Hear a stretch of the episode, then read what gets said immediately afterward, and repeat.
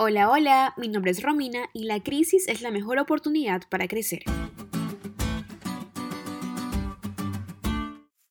Creo que ya conté algunas historias mías por aquí de cómo Dios ha sido una luz en mi camino.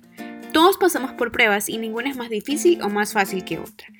Todas las dificultades vienen a sacudirnos y a demostrar de qué estamos hechos. Siempre que paso por pruebas me doy cuenta de lo débil que soy y cuán fácil es enfocarme en el problema y no en que tiene la solución, Jesús. Pablo en Romanos 5:3-4 describió que debemos alegrarnos en las dificultades, porque desenvuelven la perseverancia, carácter y esperanza.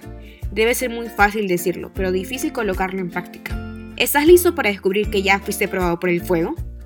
Pasamos estudiando los 3 últimos meses sobre Génesis, un tema fantástico. Aprendimos muchas lecciones especiales para nuestra vida.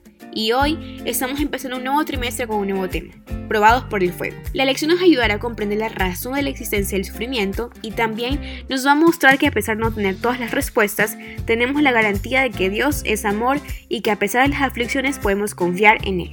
En esta semana se habla sobre el crisol del pastor y nuestro versículo para memorizar se encuentra en Salmos 23:3, que dice: «Confortará mi alma, me guiará por sendas de justicia por amor de su nombre».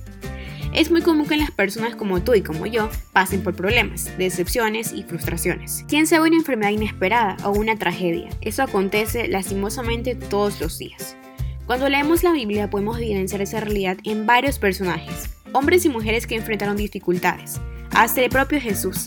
Jesús tuvo que lidiar con el sufrimiento como nadie. Y lo interesante es que en el Salmo 23:4 dice: «Aun cuando yo pase por el valle más oscuro, no temeré, porque tú estás a mi lado. Tu vara y tu callado me protegen y me confortan». Todo ser humano sin excepción tiene la probabilidad de pasar por el valle de sombra de muerte, pero el hombre que confía en Dios no tiene que temer porque Dios está a su lado. ¿Recuerdas lo que dice en Romanos 8:28? Y sabemos que para los que aman a Dios, todas las cosas obrarán juntamente para su bien, para los que conforme a su propósito son llamados. Esto quiere decir que hay cosas que acontecen para nuestro bien, aunque no lo percibamos desde el inicio. Son cosas que nos ayudan a ser un mejor cristiano y una mejor persona, y sobre todo nos permiten depender y confiar más en Dios. Piensa en el momento más difícil de tu vida que ya pasaste. ¿Lo tienes? ¿En qué momento tu fe creció? ¿En la felicidad o cuando tuviste un problema? Ciertamente es en los momentos más difíciles que desenvolvemos la perseverancia y fortalecemos nuestra fe. Y son en esos momentos donde Dios más se revela. Quizás estés pasando por un problema y estás escuchando esto y piensas que no hay salida. Sientes que no puedes más, pero mi deseo hoy es que Dios te fortalezca. No intentes desistir, resiste e insiste a confiar en las promesas de Dios. Él te ayudará y tu fe será fortalecida en medio de las dificultades y podrás ver la mano de Dios. Postdata, escucha la canción Aún en medio del dolor. ¿Te diste cuenta de lo cool que estuvo la lección?